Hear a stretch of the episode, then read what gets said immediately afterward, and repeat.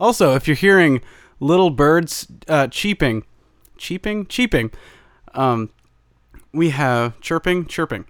That's that's it. Uh, they live in the walls here. There's no getting rid of them.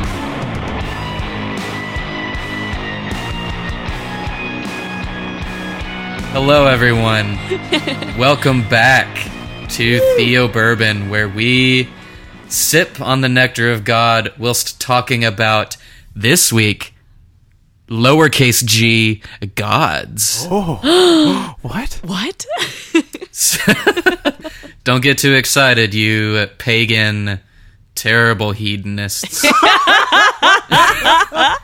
Ye- thy heathens on your merry way of going to hell. Um, gosh, it's been a long time as always. Uh, Tom and Meg. I have my wonderful co hosts, Meg and Tom, who, God forbid, aren't married yet.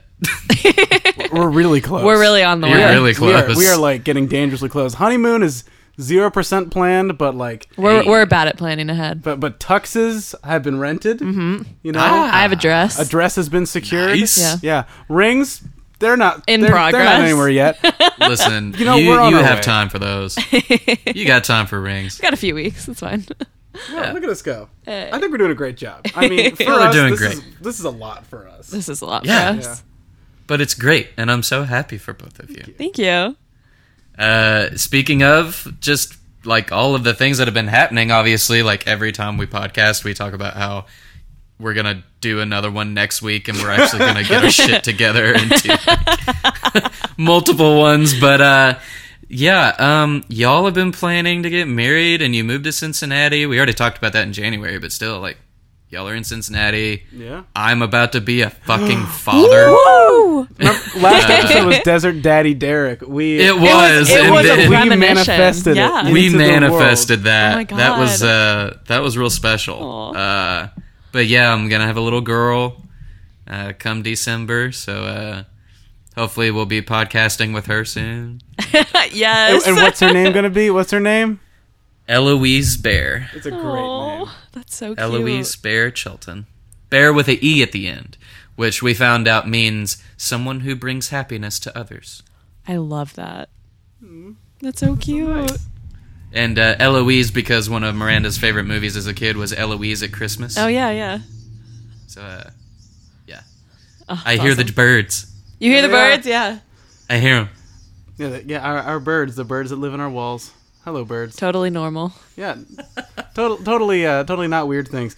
Told maintenance about it. They were like, "Well, we could kill all the birds, or we could leave them there." And That I was was the only option they gave us, and we were like, "All right." What an outstanding ultimatum. that was really. It wasn't just like, "Hey, we'll we'll clear the nest out and like uh, plug up the hole." No, that was not an option. No. It was. I mean, well, either you we could use that- kill all the birds, or or we leave it. Use It's like, that "We're for leaving it." Starbucks. Use that for Starbucks and be like, I could cover your shift, or I could kill myself.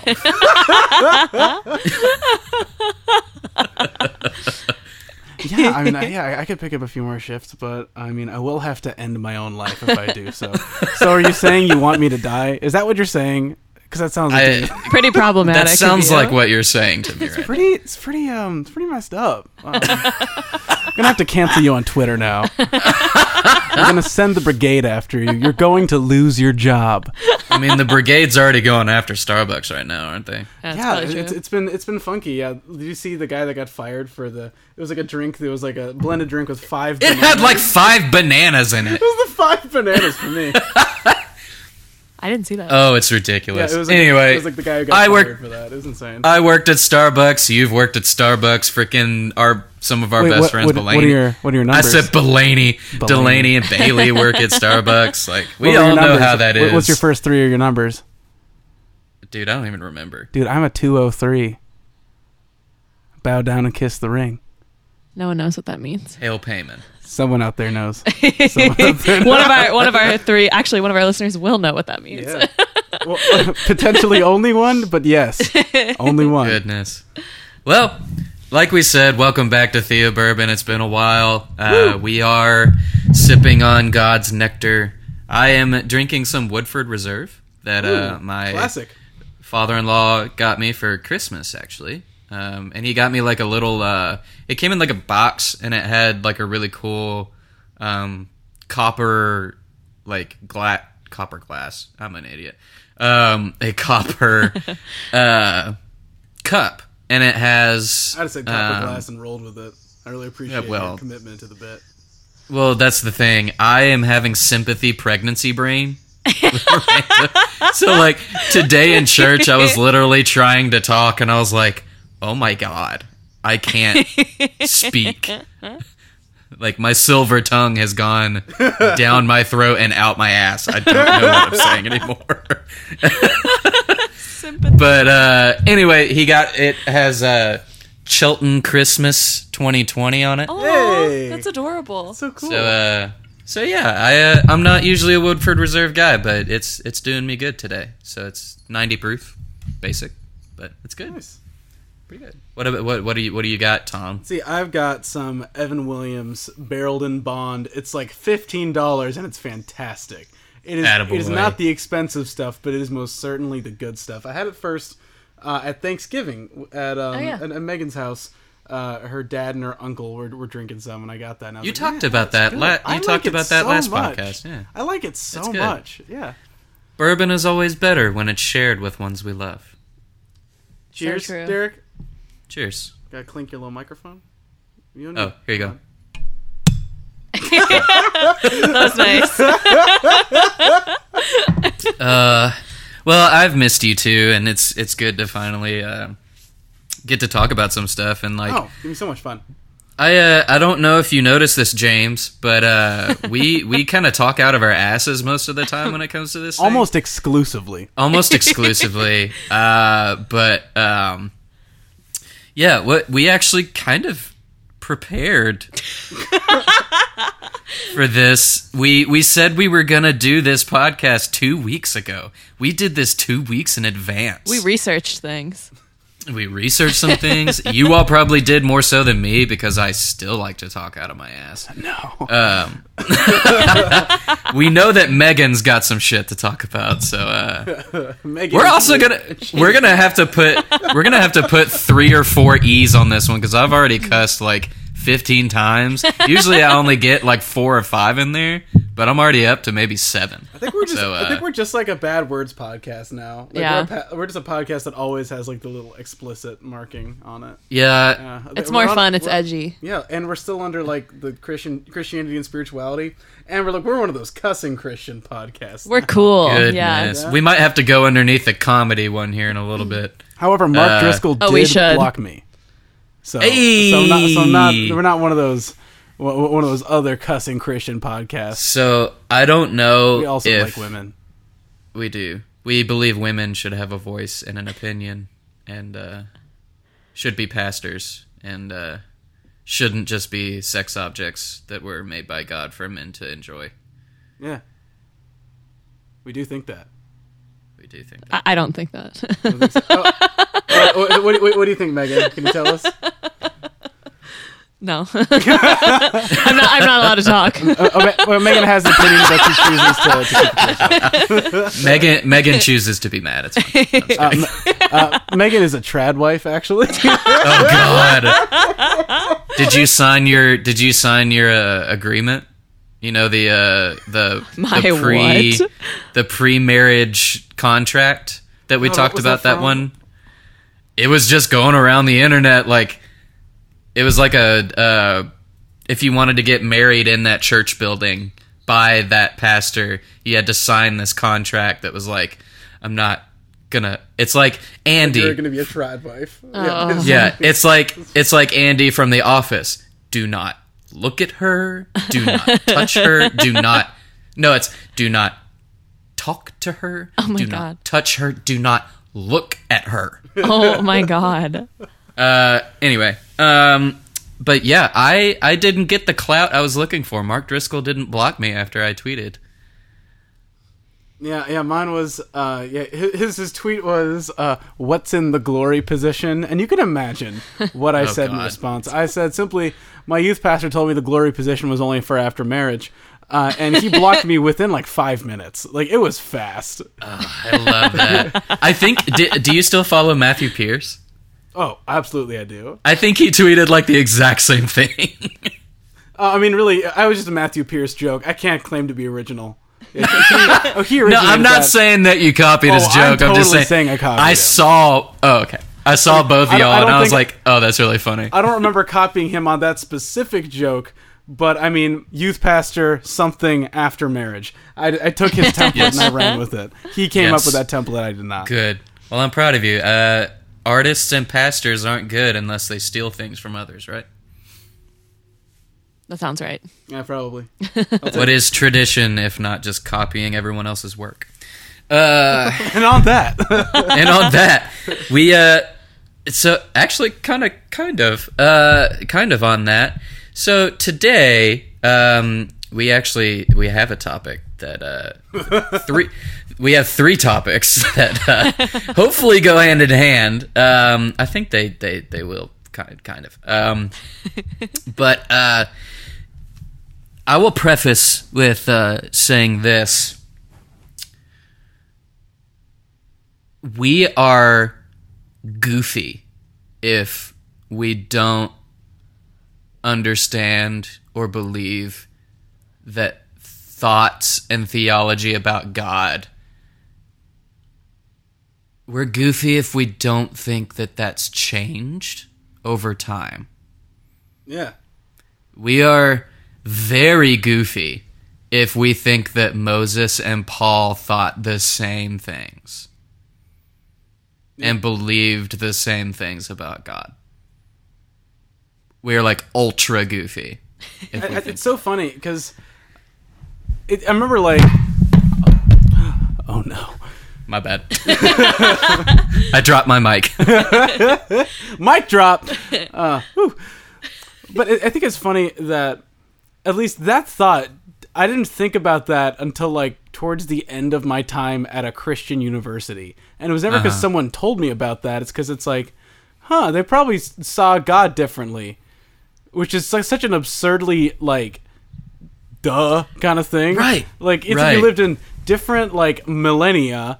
You know, you had completely different cultures, different places in the world. You spoke different languages, and we're supposed to think that you thought the same thing about God. And I think that's one thing that, at least, at least in evangelicalism, it's never even like addressed. Like it's not even like they deny it, but it's just like this idea of like, yeah, you can believe in God exactly the same way Paul did. It's like no, you literally cannot because Right. you don't live in Paul's like you don't you don't live in his circumstances. You're not like uh, a first century Jew. Like you're not all of like all of these different things. You know. Mm-hmm. So. That's that's one of those things that just cracks me up because it's like obviously like this is so obviously true, but I mean at the end of the day, all of the different things that come from this are just astronomical. Yeah, that and that's Yeah, that's the thing that I was thinking of when I was um, kind of preparing to to talk about it. I was like, I maybe ten years ago would have said the same thing, like, oh yeah, of course, like it's ancient dialogue, it's ancient language, it's whatever. Like there's been thousands and thousands and millions, if you believe correctly, um, years of. Just kidding. Sorry, I had to. I That was to. so funny. I thought we were just gonna keep rolling. I was like, all right, let's do it. You know. No, I'm only saying sorry because I wanted to uh, to to give shouts out to our resident scientist uh, in the room Thank you. To say, is it millions or billions? Of what do you mean? How old is the Earth? Yeah. Billions of years. Okay, I, billions. I think. So I thought Earth, or life is millions of years old. Earth is billions of years old. Yeah. I think, right? That's what I heard. One time. I don't know. so anyway, One time in, in um, class that one time. so so to stem cells, think but I don't know that answer. to think that in just the span of the 2000 years that Christianity has been a thing, which you could even argue that it's been less time than that, at least what we know of Christianity. You really should.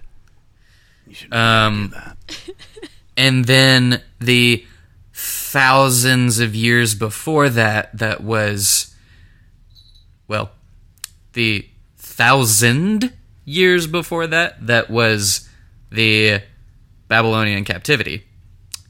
And then the years before that which were a completely different type of judaism it's all freaking it's just goofy. If we think that you know there's there's been no differences and that scripture itself hasn't changed the belief about god hasn't changed and that somehow the quote unquote as our uh as our fundamentalist friends would like to say the remnant of The faithful remnant. Are you part of the faithful remnant? What? You're the part of the faithful remnant. uh that, That was a mean, somehow yeah. that you know Jesus was in a suit and a tie because obviously that's how God wants us to dress. So like, what? I You I don't got just that old to- time religion. Ain't singing them old time hymns. They're singing them in new ways. They got hand gestures for them now. You ever heard of that? Ain't never heard of that. They're feminizing all the men. anyway. That's an, that's an actual sermon. I used to like obsessively watch um like these like um ind- like fundamentalist Baptist sermons on um Twitter. I don't know if you followed them too, but it's Uh, like yeah. IFB preacher clips. Yep. Because I just found them fascinating. I quoted nearly verbatim one of them that I saw. It was all about he was freaking out that the children's church, you know, it's taught by women. That's bad. Um, they're teaching the, the kids these hand hand motions to the hymns now. That's bad. It's feminizing all the men. Oh my god. So what we're trying to get at here? Got you goddamn soy boys. Fellas, is it what- gay to use your hands? so so the the does that Tom was mentioning. So like the duh moment that we had. I would have told you ten years ago. Oh yeah, I, I I know that's true. They believe differently. Blah blah blah. But there's this overarching thing that's always maintained its credibility and relevancy. oh yeah, yeah. That has always been this yep. What theologians would like to call systematic truth hmm. that's gone forward. Mm-hmm. And while there might be a level of that somewhere, because there is a correct, like a connective junction between ancient Hebrew and Christian and all of these other things, like Judeo-Christian, whatever you want to call it, it does not take away the fact that, and this is where we're going to start. This is the duh moment that we're going to start with. The Israelites were not monotheistic. Whoa. and I would like to refer to a wonderful podcast um, called The Bible for Normal People. If you want a theological degree by listening to podcasts, go and listen to that podcast. There's like already 200 and something, maybe close to 300 episodes already because I've been doing it for a couple years. But Pete Enns, who wrote, um, I have it on my bookshelf over there, um, How the Bible Actually Works. Brilliant book, wonderful book. He teaches at Eastern Eastern University, I think. Um, but he hosts Cool guy all around. awesome guy. Um, he hosts that podcast with Jared Byas, who's a really good guy as well. He's a Mennonite pastor. Um, I don't know if he's actually a pastor. I think he might just be a member of a Mennonite church. He used to be a pastor of like a mega church. Good old fashioned But, Anabaptist. um, we love to see it. Good old fashioned. I love them. I love them.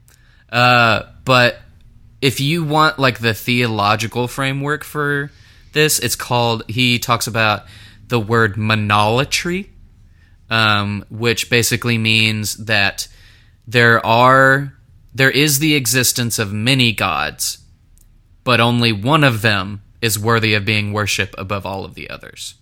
And he talks about scripture and all of the things that point towards that. Um, and he kind of gives like the scriptural and the theological basis for that. So if you want all of that, go listen to episode 10 of the Bible for Normal People because he lays that out. And it's wonderful. It blew my mind, even though it was one of those things where it was like, yeah, duh, I believe that. But I didn't go, oh, duh, until I listened to that.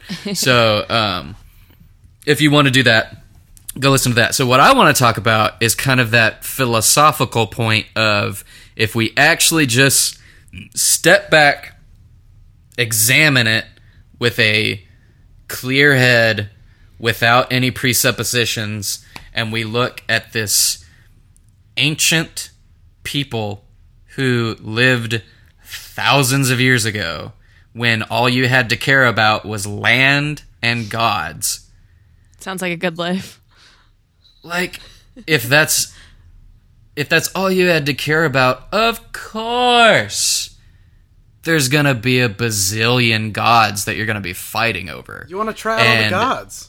You want What to if, and what if that's your the god is better than my god. You've god? got I wanna nothing else to do. out. And that was why they had so much crap to go through. Like, you look at any biblical narrative in the Old Testament, and it was always they wandered off from the main God, the God of all gods, and they went to one of his little puny other little gods, like Hulk saying puny God, like one of those gods. They went to one of them, and God was like, No, I'm the one who gets to be worshipped. I'm the one because I am the creator. And that was the biggest influence of which God was praised in the ancient Hebrew context is which one was actually the creator. And that didn't mean that there were not other gods. That's what I was just about to ask.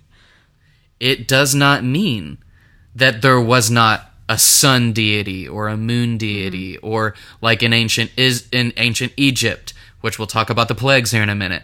Like that there wasn't a Nile god or fertility god or a whatever god. It was that Yahweh was the creator of all of those gods and that Yahweh was actually the one who controlled all of that. I've heard It wasn't- Um, you you may not have. You shall not have any other gods before me. As like no Mm-hmm. gods are prior to me. Yeah. Like I, I am. I am the like existentially. I am the first. I am the cause. Yes, and And I you're not- think and you're it's not going to uh, think anyone else caused me. I, I thought that was a really interesting Yeah. Mm-hmm. reading that I heard because I was looking into this, doing some googling, and I saw that, and I thought that was quite. that's interesting. actually a uh, that's a verse. Um, let me see if I can find it. Uh, talk amongst yourselves.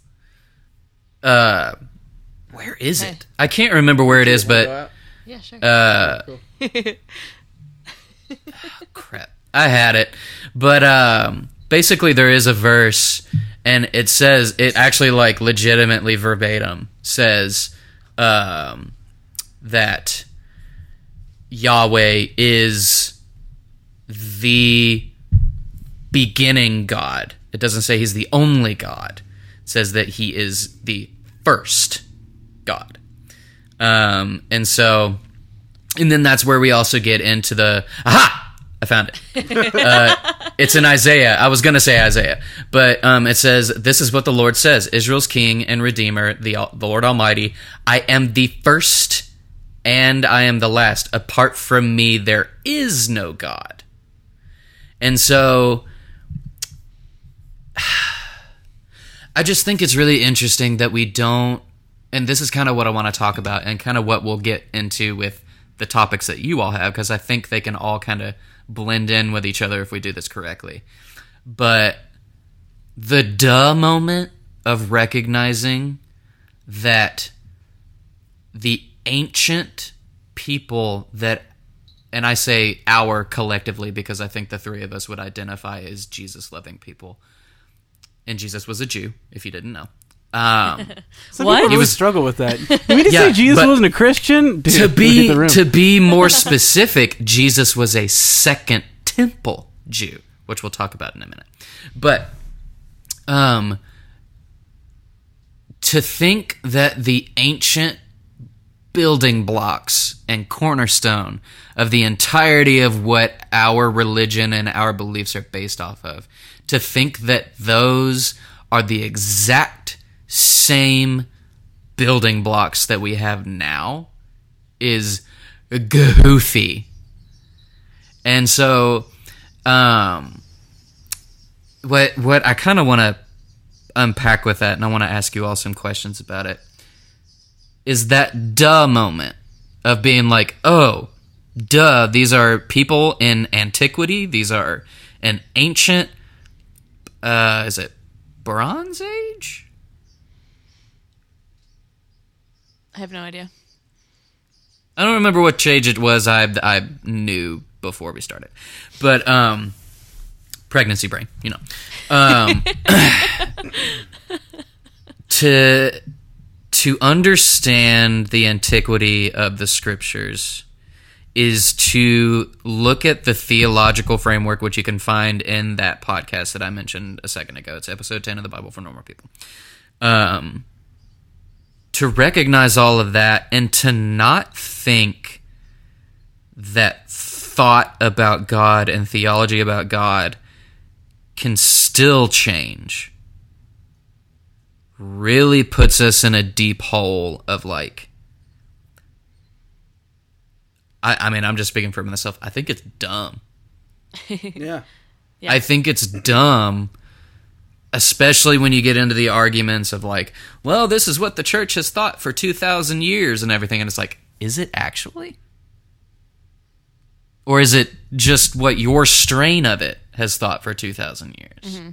What you just like to say the church has thought for a thousand of years. Right. And I just when we talk about the word orthodoxy and we talk, and when we talk about orthopraxy on top of that and we just think of like we would learn so much if we were just honest with ourselves in saying we're not actually following the same building blocks anymore. Oh, I love that. I think that's You I know? think that that honesty is kind of where you have to start out.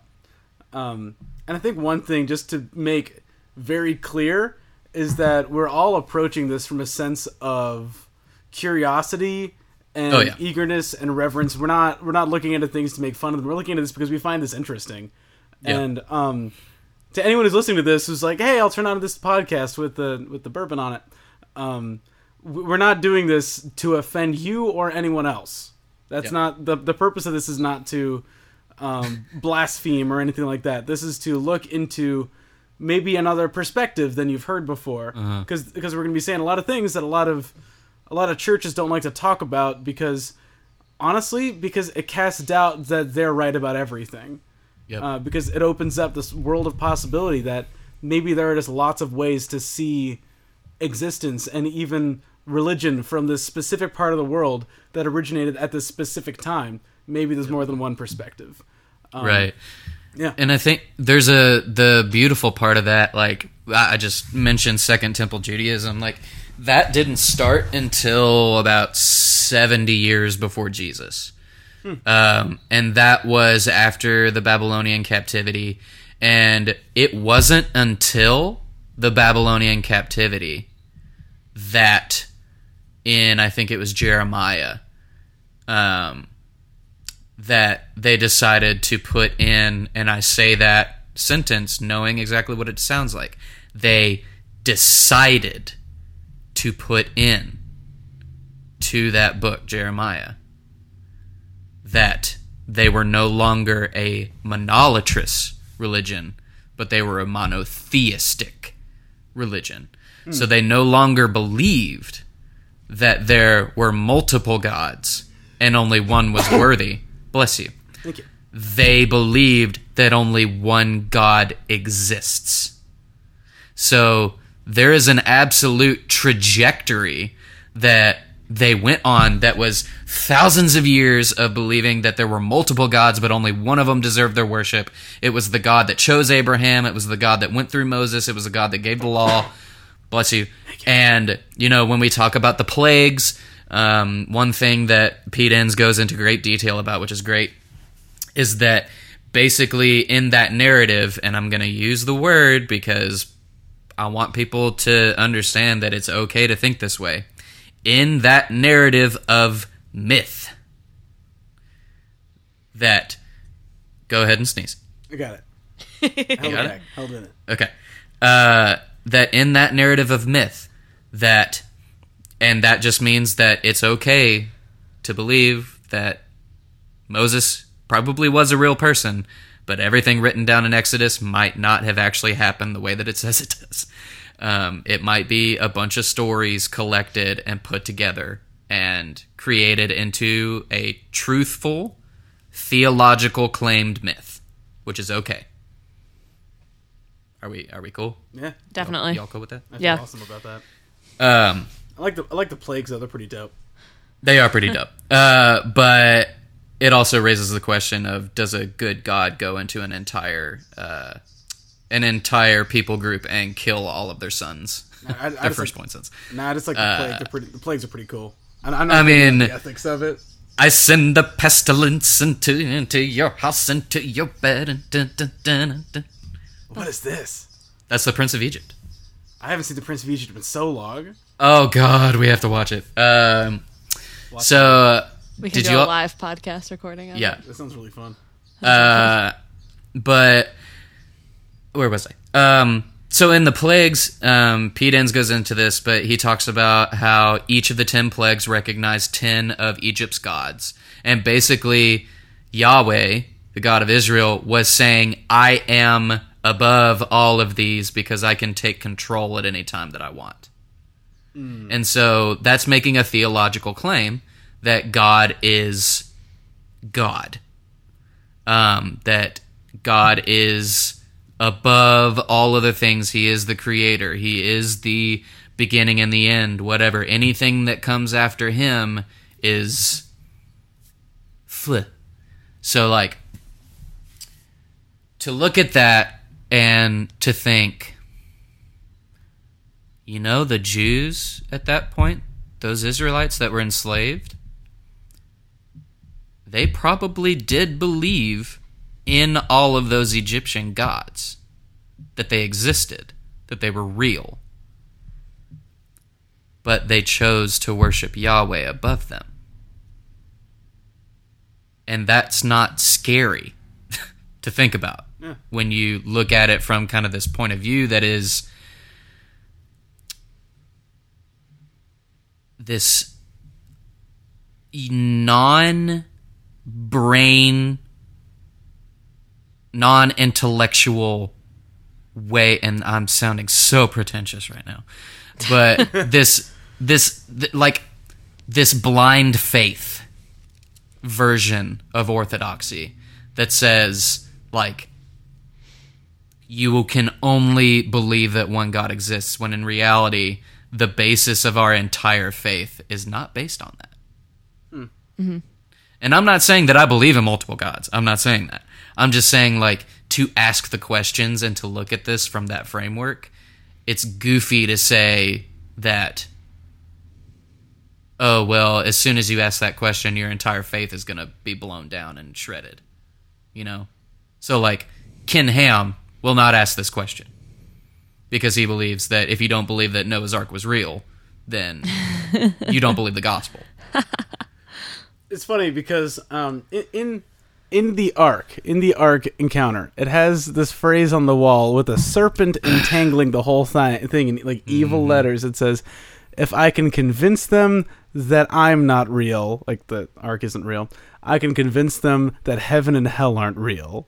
Good lord. This is the worst thing I've ever heard. it, it's just it's the the most manipulative, stupid bullshit. And And that's the that's that is the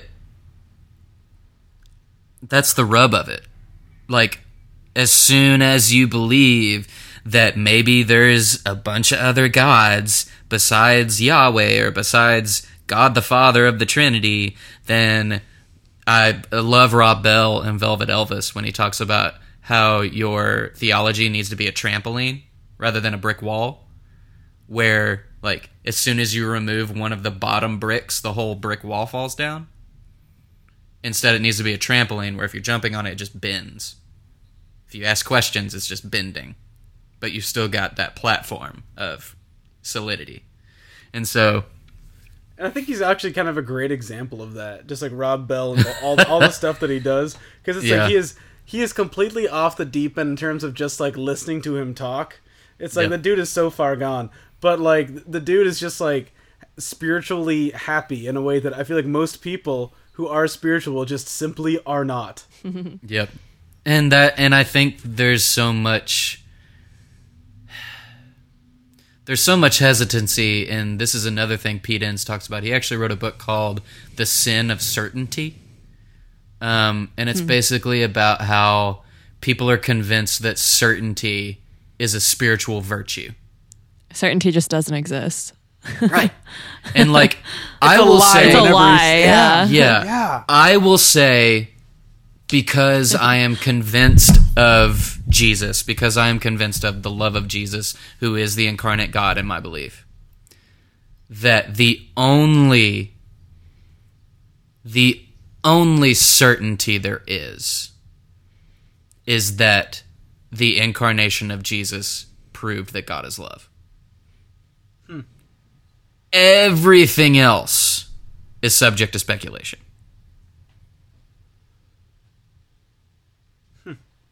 I have something to add to um, as far as what you were saying earlier about Please the do. multiple gods. I think that people are just bad at remembering when you're reading, I mean, any historical text or really anything in general. You need to have some kind of framework for understanding the culture and the Mm-hmm.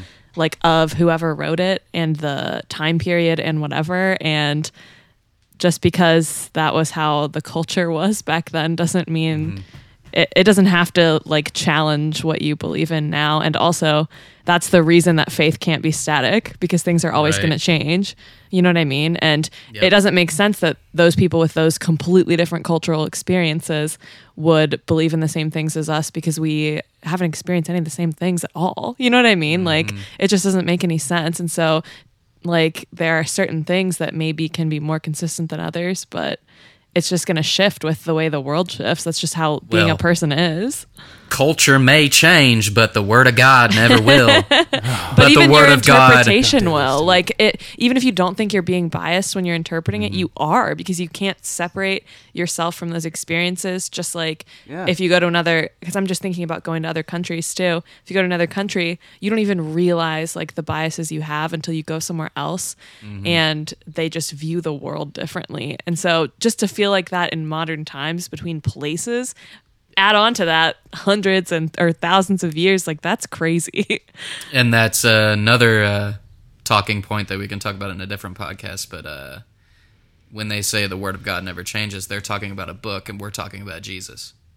yeah yeah, yeah, That's a really good point we're saying something. Yeah, they- they're talking about like the the the systematic beliefs. The um, Yeah. yeah, and and just the whole like the whole concept of systematic theology. Um, it's interesting. I saw, uh, I'm forgetting which philosopher said this, but said basically systematic theology is it, that it, it's the religious person's way uh, to feel as though the the world is explainable. Yeah. Th- that is like that is its ultimate water. Nice.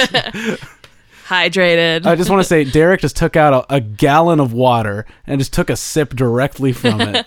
It's actually powerful. legitimately a gallon. It's water. like a, it's a gallon of. I'm not kidding. I didn't just say that. He took out a whole gallon, just unscrewed it, and just you know right down.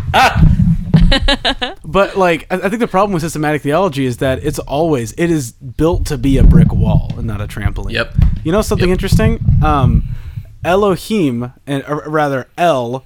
Elohim is the um, I mean the, the title of God. You know, used. I I was waiting for you to bring this into it. that that El is. You can literally look this up online. This is not difficult to find information. you can look this up on the internet. on the internet. So obviously it's true. Go Obviously to it's google.com. but was just like a god from the Canaanite pantheon. Yep. Is just one. Just it was he was. I think want to say their war god, and they're like god. One and one of their head gods that was taken on and. There, I mean, the thing is, if you look this up, you also find a lot of Christian attempts to explain this. They said, "Oh, uh, this was simply the real God's use of another God's name, just to show that, that He's the real God." Instead of just saying, "Why not?" Oh, just, like you mean like the psalm that was actually written for Baal and then brought into the scriptures to uh, yeah, talk about Yahweh? Yeah, but uh, also, you know, the whole like, oh, behold, he comes riding on the clouds. I hate like you so much for bringing call." this into that. what is that? Okay, it's called Days, Days, of, Elijah. freaking Elijah. Da- Days of Elijah. It is one of the most fundamental, I would say. and horrendous CCM songs of the 2000s. You guys have nothing on our Catholic hymns. I just have to say that. Catholic hymns are beautiful. Catholic hymns slap. They really do. They slap. really and they're so like unproblematic. You know what I mean? They're never just. They never say weird things like, um, "Your fragrance is intimate." That's that's a, that's shit that our songs Your say. love is extravagant. Oh, Sounds God. very sexually repressed. God, really. Sorry. Jared. Sorry, Jared. We- We're just shitting on on Jared right now. And We Jared, love you, Jared. Oh we my do love you, and I'm very sorry. But Days of Elijah. so, uh, behold, he comes riding on the clouds. Cloud Rider, the one who rides on the clouds, was a title of Baal. That was a title Yep. of Baal. Yeah, like you have all of these things Who's that just kind of show. Uh, Baal is another. Um, was that Canaanite? How- how Uh, I do it? yeah, ba- Baal was the Canaanite god. Um, but like Baal and Asherah, were where they're like main god and goddess, and basically their entire uh, Baal was like the sky god, and Asher was like a pole, and basically they were like fucking the sky. That was their like, um, like Riddle fertility worship thing, and it's Riddle pretty me dope. this. There's another Bible for Normal People podcast that talks about how the Israelites actually, some of them, believed that God, Yahweh, had a girlfriend. I would like to know more about this. Let me see if I can find it. There's like I just need 300 to- episodes. I want to meet God's GF. I want to hear about this. She's goth. Goth GF. She's God. this is uh, the God's big kitty goth GF. oh, stop. I love it. Uh, No, but but like El was a different god, as was Baal, and but all of these different gods were worshipped at some point. Okay, I just need to jump up? in and say that uh, I took like one scripture class for a semester once, and I don't know any of these people you're talking about. So you don't just need take to. that with a So grain of salt. The Just only one that you need more. to talk about is characters. Molech, Molech, and Mammon because those are the two that Republicans worship. okay, I've never heard of them. You're gonna have to explain that one. I don't know much about Molech. I only know Mammon, but I do know. Uh, Molech. Well, I guess you could say Molech is the one that uh, Democrats worship, and Mammon's the ones that Republicans worship because Molech was the one who wanted dead babies, and then Mammon is the one who wanted a lot of money. M- Mammon was the one who wanted a lot of money. Daddy Molech. Oh my god! I could be completely wrong. I think I'm just I looked it bullshitting you guys, Key of but Solomon. Um, you're thinking of the lesser Key of Solomon. That's the one that has all the kings of hell in it. And you know who's also a, ki- a king of hell? Mammon. yeah, there you go. That's one Mammon of them. is Is also that the Democrat or the Republican? So- Republican? That's a Republican one. That's a Republican one. Uh, but anyway, but like, yeah, you can actually find a lot, and this is kind of where we'll go into what you were going to talk about, Megan. A Yes. lot of the lesser gods underneath Yahweh are what turned into our modern presupposition of demons. Hell yeah! Yeah, they, they either became names of God, just like like Hallelujah has L in it and Yah, which is like part of Yahweh, you know, Yeah. which is like And Yahweh What's is L? El is The letter? uh, El. It is one of the names of God used in the Old Testament, but also if you look at how it's used, you can easily read it as just though as saying, "Oh, okay, the Israelites worshipped more than one God. One of them whose name was El." Oh, Yeah, so like you have El Roy, El Ohim, El Yah something. Uh, Israel. Israel to struggle with God. So like El is basically like how we would say God and Muslims would say Allah, same deity, okay. just different names. I'm gonna get in trouble for that one. Uh, they are not the same deity. Gonna get Uh, canceled. I'm gonna get canceled. My God's got a son named Jesus. It's there. That's that's my king. Uh, I like all of your accents there. Tom. I just saw the most trauma filled face I've ever seen you do when I said that quote. Do you know what I'm talking about? I'm like a hundred degrees right now. I think I have. Oh my god. I am a toasty You boy actually right are. now. Oh Do my you God. remember that though? That whole I mean, it still makes me cry to this day. Oh, I do. But that whole sermon, oh gosh. We won't talk about it because I respect it too much. Um, anyway, yeah. So uh, where we were going with that, with the whole like, you even have like any culture that a that a basis line is that the thought and theology of God can progress and grow and our understanding of God can change even though God doesn't change. I mm-hmm. think that's the big piece that people don't understand. Yeah. Is that they're like God never changes or the word of God never changes like well yeah, but we do.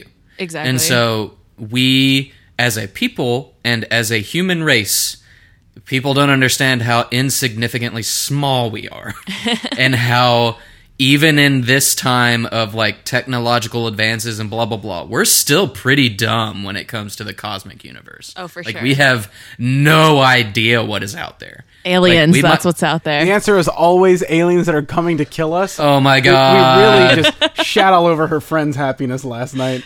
Oh We- my god, we did talk about this last night, and my friends got so upset. we, we all went out to uh, to a brewery last night, and we were talking about how odds are aliens do exist, and the reason we haven't seen them is because they've wiped out all of the other little guys, and there's one race that's just gonna come yeet us into oblivion one of these days when, when we get too smart.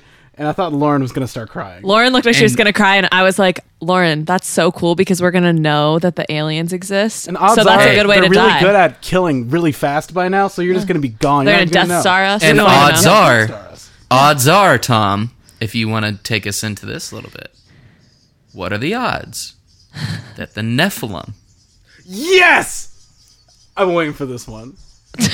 What are the odds that the gods, cat, lowercase g, the sons of God, that again, in the progression of all that is humanity, were basically smaller gods? I'm totally okay with ancient aliens, with with lesser gods, with all of this. So, like, okay, we're gonna we're gonna read the passage here because I got it up.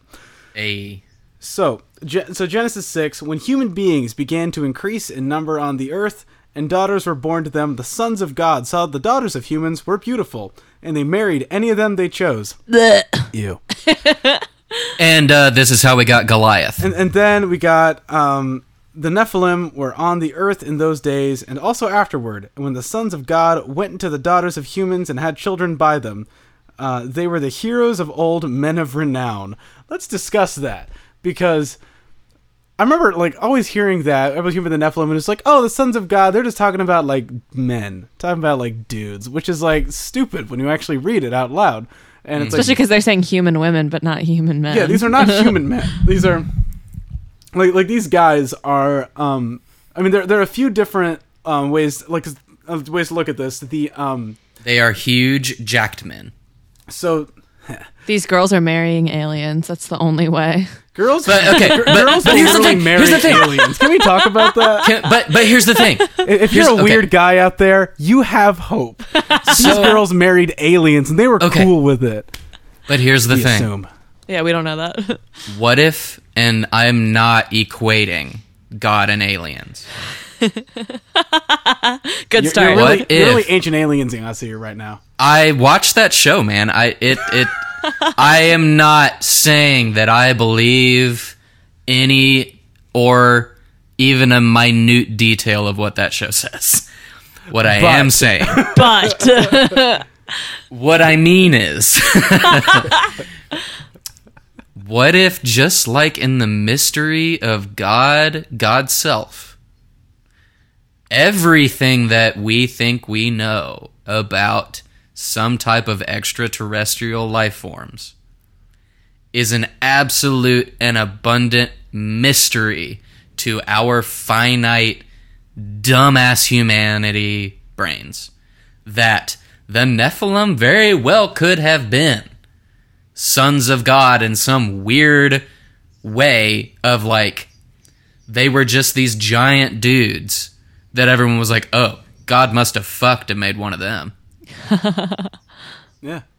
yeah, But like because we we we did say like there was a very strongly held belief that God had a girlfriend. So even like, love like got a, like a girlfriend, not like anything else. Like um, not even like a mistress, Not a just wife. a- not a wife, but a girlfriend. a girlfriend. Like they like went to go to the soda parlor together. me and God. Hey, to the movie they theater. didn't they didn't have that contract. They were sinning. Just me and God at the soda parlor together, enjoying Uh chocolate melt. But you know what? I, like, if if everybody listening straws, and and you two, if God, if everyone listening could just go there with me in a non, in a non-judgmental, non-presuppositional place, not saying that we believe in what the words are that are coming out of my mouth, not saying any of these things. Just You're, imagine. you're not saying this at all. I'm not hearing you right now. Okay, good. So, just like this whole entire conversation, we are not saying that we believe that there are thousands of gods and the God that we believe in, that is Jesus, is just the better one. We're not saying saying that that. Are you we do believe that? in aliens, though. We are saying that. I Okay. absolutely believe in aliens. Megan and I, we are pro alien folk. I think I might be too. I just don't know enough. Uh, I'm not like oh, a I'll Tom send you. DeLonge. I'll send you some stuff. I'm not like a Blink 182 alien apologist. You really should be. You should get Yeah. there. but okay just we're okay we're gonna come back we're circling back what i mean is if we could just have some damn humility in the way that we think about things mm-hmm. these questions shouldn't scare us. Because in the ultimate reality of who jesus was whether he was a freaking alien like ancient aliens say or whatever it was he had some and moses' staff was some type of ancient alien technology Wait, is that a thing all they of this- say in that the is a thing.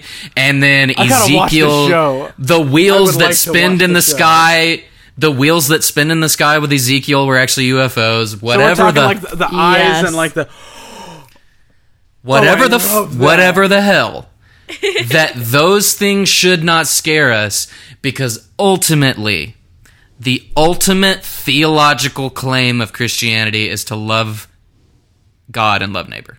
Yeah, nothing. And so nothing the, changes the, the that. orthopraxy, Period. orthopraxis, whatever you want to call it, never really shifts because the point. No. because like okay, have you heard what Augustine had to say about communion? I'm serious. This is going somewhere Uh probably if you remind me. at some point.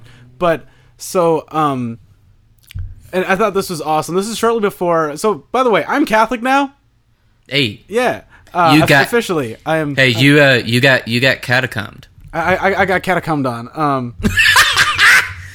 yeah, I yeah. I mean, I got the Italian last name. I got the Roman Catholic thing. I got it all going for me now.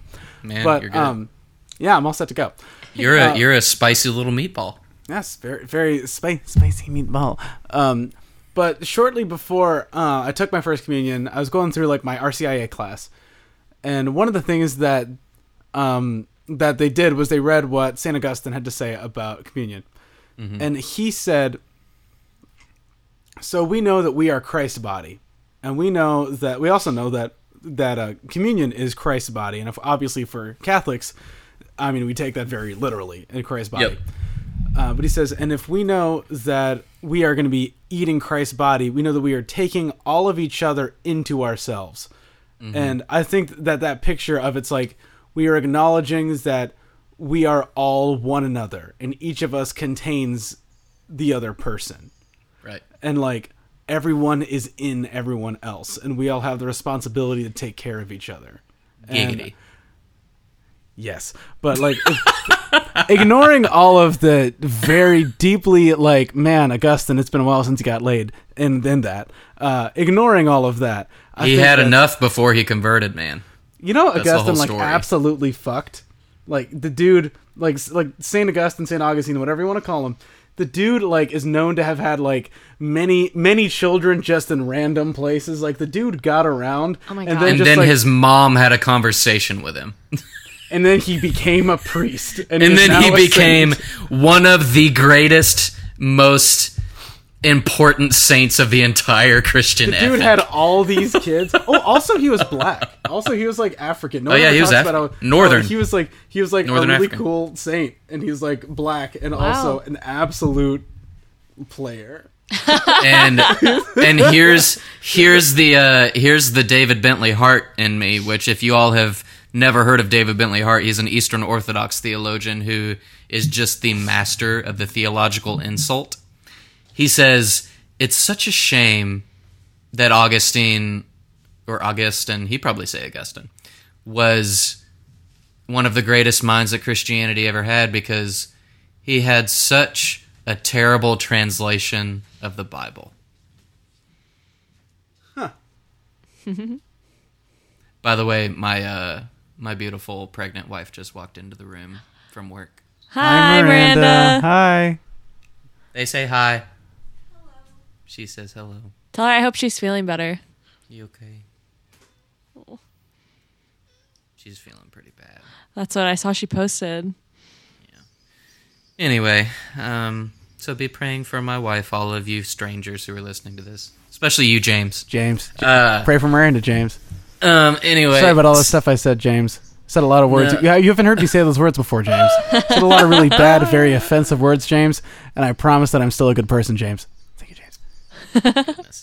Uh, so, so anyway, if we can, because Megan, I really want to hear what you have, what you have found out this past week.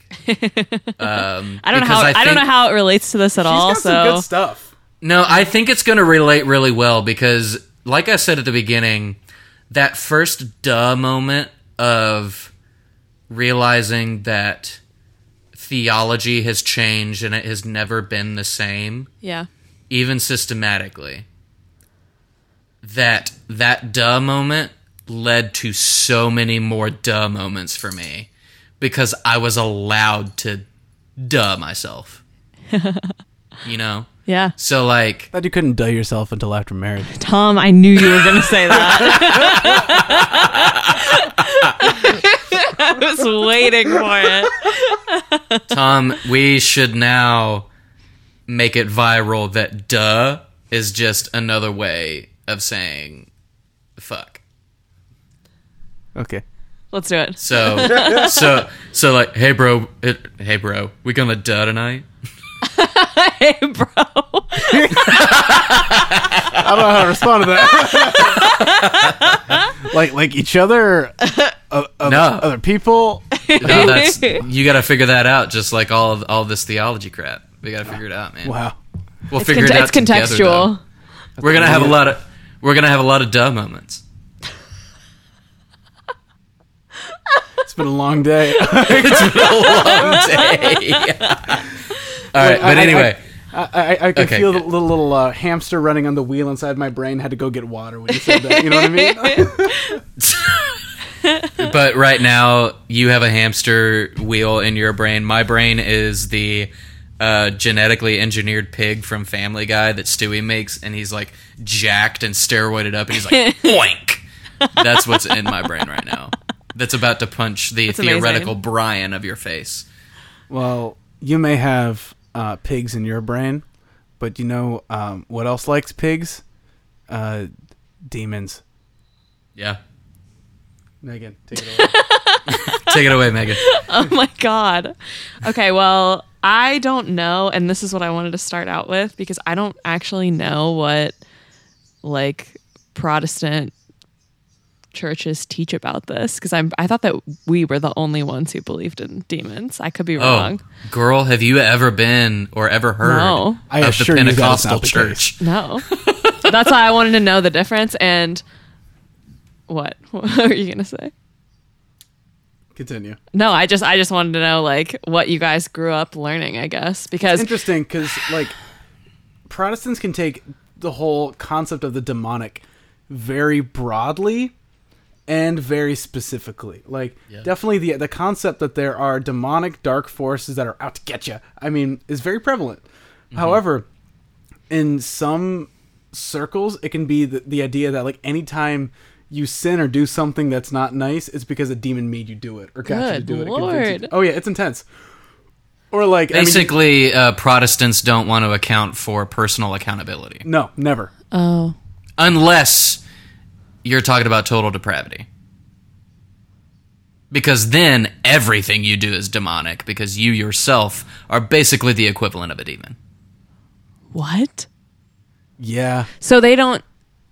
It's not like a considered just like an entity that you need to get rid of. like, that's you the know what I reason mean? why like the whole Catholic, um, and and the whole and really just like the Catholic and also like any movie you see is kind of from this Catholic perspective. oh, they're deeply that- Catholic. Yeah, like the Conjuring movies are basically faith-based movies, and I will stand by this. They actually are.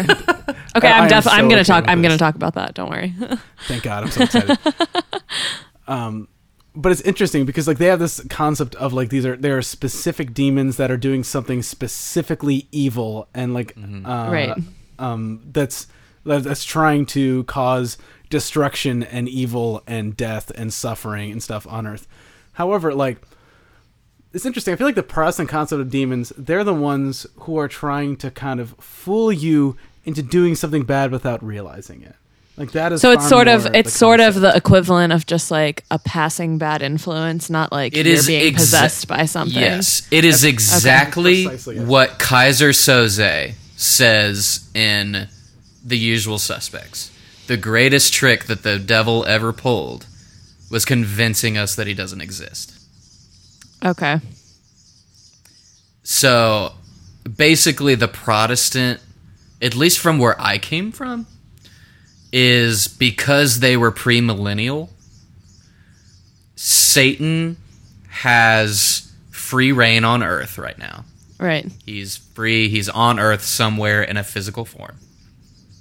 And he basically has all of these minions everywhere, and it's the third of the angels that fell from heaven mm-hmm. during the quote unquote fall of Lucifer. Mm-hmm. And Lucifer is the same as Satan, but that's not always been the collective standpoint. Yeah, for real. Okay, the whole like Lucifer is Satan thing, it literally doesn't even say that in the Bible. Right. And in Job, Hasatan just means the accuser. And that doesn't mean the actual entity of the fallen angel Lucifer, which only appears in like one passage of scripture in Isaiah. And then the rest of that is from the book of Enoch, which is not in our canonical scripture. It is only in the Apocrypha. Yeah. So, and that's what Peter and Jude and all of them pull from, and yet we didn't put it in our scripture. Anyway, our as in the Protestant me. Y'all are Catholic, you might have it. Uh, but yeah, One so you that's but that's how that's how all of this blends together. Is like all of what so like Job, which is considered to be one of the oldest, at least like the oldest. uh What's the word? Chronologically written book of the Bible, that council that God meets with is considered to be the council of heaven. Those are all of the gods that we've been talking about. Ooh. So Do you know anything from Job? No. Job is the weirdest book. So It can- is- Can we go on like a little tangent about Job here? yeah, Job so is uh, so strange. here is kind of the the base level of Job. I believe that it is absolutely a mythological story. I don't believe Job was a real person. It's incredibly and if he difficult was, to read it as uh, Yeah. a historical story. it's almost entirely written in poetry, so it's a lot like the Oh, wow. Iliad. Um, but in like the Hebrew, like kind of, it's just a, it's a literary style that you that you can't read in its original form and say, yeah, this is a true historical account. Um, there's and there's a lot of things that go into that, and people will get mad at me for not going into it, but I'm not going to go into it. Um, but basically, God is kind of like, and Pete Enns also goes into this in the same uh, podcast I was talking about, but Pete Enns, and he says like he's kind of God is kind of like the CEO of the company. He walks in, sits down, and all of the other CEOs and all of the other like executives are in the room. Like, what's it going to talk about? What's it going to talk about? Blah blah blah. And then he sits down and he says, "So I've got this guy Job." and he's a great guy. He's just the best. He's the best guy I've got. He's faithful. He's loyal. He's the greatest dude that ever roamed the earth. He's awesome. He's whatever. And Hasatan, who is a part of this heavenly council, comes in and says, "Well, that's just because you've given him everything he's ever wanted." Yeah, 'cause Job is you've this rich this- guy. He's got a ton of awesome kids. He's got, got, a like wife that ten loves him a lot. He's wealthy. He's rich. Yeah. He's had a perfect life. Whatever. And Satan is like, "Yeah, let me do some shit to him, and let's see if he stays, you know, loyal." Yeah, I'm gonna go ruin his life and let's see if he really likes you that much. Like, basically, Yeah. like this guy, he's so rich, he's Wow. got everything he wanted. What if I just ruined him? He wouldn't love you anymore. He only likes you because you've given him you're cool not- stuff. yeah. yeah. So that being the basis of Job, and us talking about like these these other heavenly entities, and then Yahweh being kind of the top dog of all of them. Mm-hmm. When we look at that name, Hasatan, it's not actually a given name; it's a title to a character. Right. So it's like saying that, like, Megan is the scientist of the three of us. Let's see what Tom. scientist is in Greek. Yeah. Tom is the Whatever I am. Italian stress eater of the group. Fabulous. I am the Irish the dumbass piece of shit that I am. Like it's a it's a title, it's not a name. Right, right, right. And so um when we look at kind of what you're talking about, and I promise everyone this Scientist is coming full is circle. ha We're- epistemonos. Ha epistemonos. Isn't that cool? That's me. Epistemologist. Yeah. Uh, but so all of this coming back to what we were talking about with you, Megan. Yes. And I I will shut up for the rest of the time, I promise, because I really want to hear what you have to say. These things that we attribute quote unquote evil to these demonic whatever you want to call it all of that stuff in the Hebrew scripture specifically, God actually addresses those questions. Um, I can't remember if it's in the Psalms. I'll have to look it up later. Um, I promise I prepared. I just never write anything down. Uh, basically, he comes to. It might actually be in Job. He comes to this heavenly dwelling, and he's basically saying to these lower entities that some people would call demonic presences because it's a distortion of the good God that we believe in.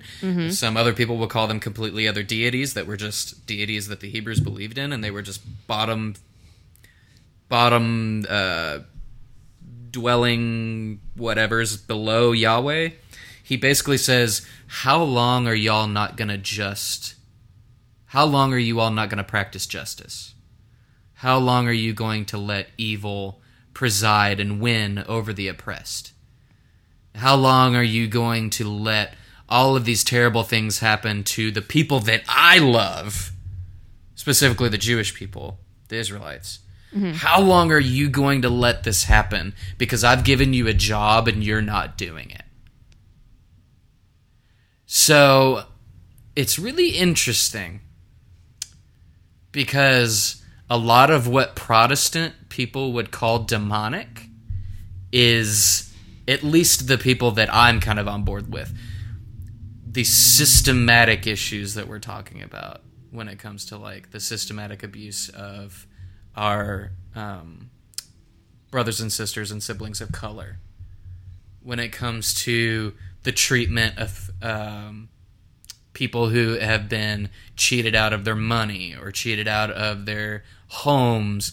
We talk about the Israeli Israeli occupation of Palestine and like all these other things. And those things, because they are a distortion of good and they are what we would call evil, which we talked about this a few podcasts ago, that evil doesn't actually exist. It's just a distortion of good. That is what they would That's also very Augustinian of us. Just want to acknowledge that. it is. That is what it's actually. Uh, Origen. I think Oh, he was the one that I Augustine as well. Augustine also said that only good Yeah. exists. Um, evil is just a distortion of the good. So Yep. evil doesn't exist. That, that was Exactly. Augustine too. I, I looked this up last night. I was like, Okay. I wonder who said that. Nice, nice. That's, that's why I'm on an Augustine kick right now. Uh-huh. Um, but basically, demoniac presences are just a distortion of what a good presence would be. So a good presence would be generosity, it would be justice, it would be equity, it would be all those things. So a demonic picture of that would be, dare I say it, extreme capitalism. It would be Dare you say it? how dare I say it? Uh, it would be greed. It would be you know all of these other things, taking advantage of people, and so I think whether they like it or not, Protestant the Protestant view of it would be more of a systematic view of it rather than a this person is possessed by a demon. Oh my gosh, that's so different. It, it's interesting because it's like there is definitely like, um, on the positive side of, um, of, of that Protestant way of seeing it. That reminds you of what Rob Bell's definition of sin. He says, he says he thinks it's it's folly to ever dismiss that sin exists, as, Yeah. as a lot of uh, progressives do. Uh, because he says like sin is sin is all around us. Like sin is um all of those things, all those demonic things that like from the Protestant mindset they call demonic. Um, he's like like obviously sin exists because look at all these things.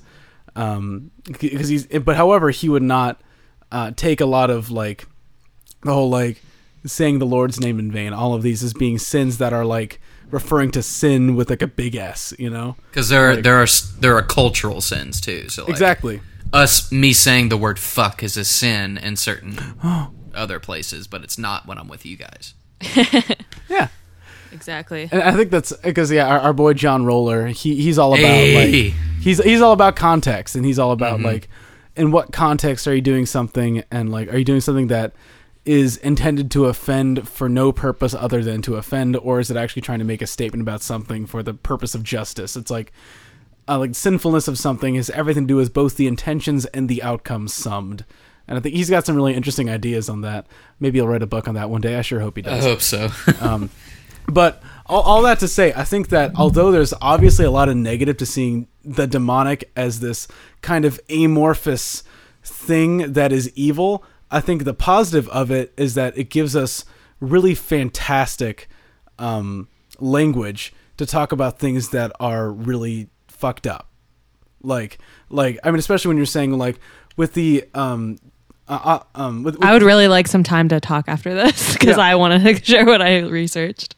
Oh yeah, okay, but but all that I think that I think you're, you've you've shown that there's definitely a negative, and there can be a positive to that kind of use of the word demonic. Mm-hmm. Megan, I'm going to cut you off again just to tell you that I wore my Nightmare Before Christmas gonna pajamas Oh, those are awesome. just because you were going to talk about demons and ghosts. Thank So- you. Very exciting. No, I got nothing. Okay, I can go. Um, so the way that you're probably aware of this, but the way that we view this is completely different. And actually, it sounds kind of jarring to hear you calling, I don't know, like a passing influence demonic because it sounds sort of. I'm like, oh, that's like kind of dramatic, or you shouldn't say that because that's not what that is. You know what I mean? Like, it's like a very serious. It's just a very serious thing to us, I guess. And I'm also going to preface this with saying that I've just been really obsessed with the paranormal since I can remember.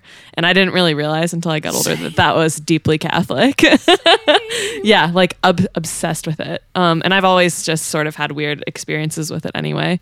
Um, seeing ghosts and stuff, but I won't get into that. Um, anyway, I so mean, we could. yeah, we could. so with that, and then just um, I'm gonna take the next 20 minutes to talk about a dream that I had once about. No, I'm just kidding. I have uh, She's about to come through the screen and kick your ass. I wish she would. At least she'd be able to hug me afterwards. I haven't seen her in forever. Aw, I know. Um, no, I had dreams like when I was a kid where I would see relatives that I never met and then tell my mom about it and stuff like that. So yeah, and I'll have dreams that predict things. It's kind of freaky.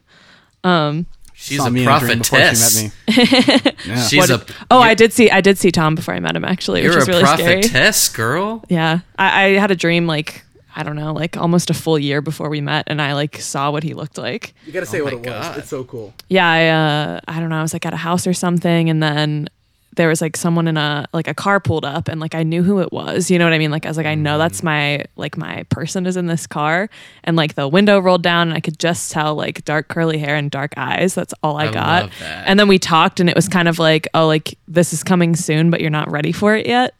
And I just was like okay. And then I had You another damn right Tom wasn't ready Yeah. for it yet. and then I knew Tom a year before you met him. yep He was not ready. In no way. in no way. I was worse. He was making you know? me wait. Yeah.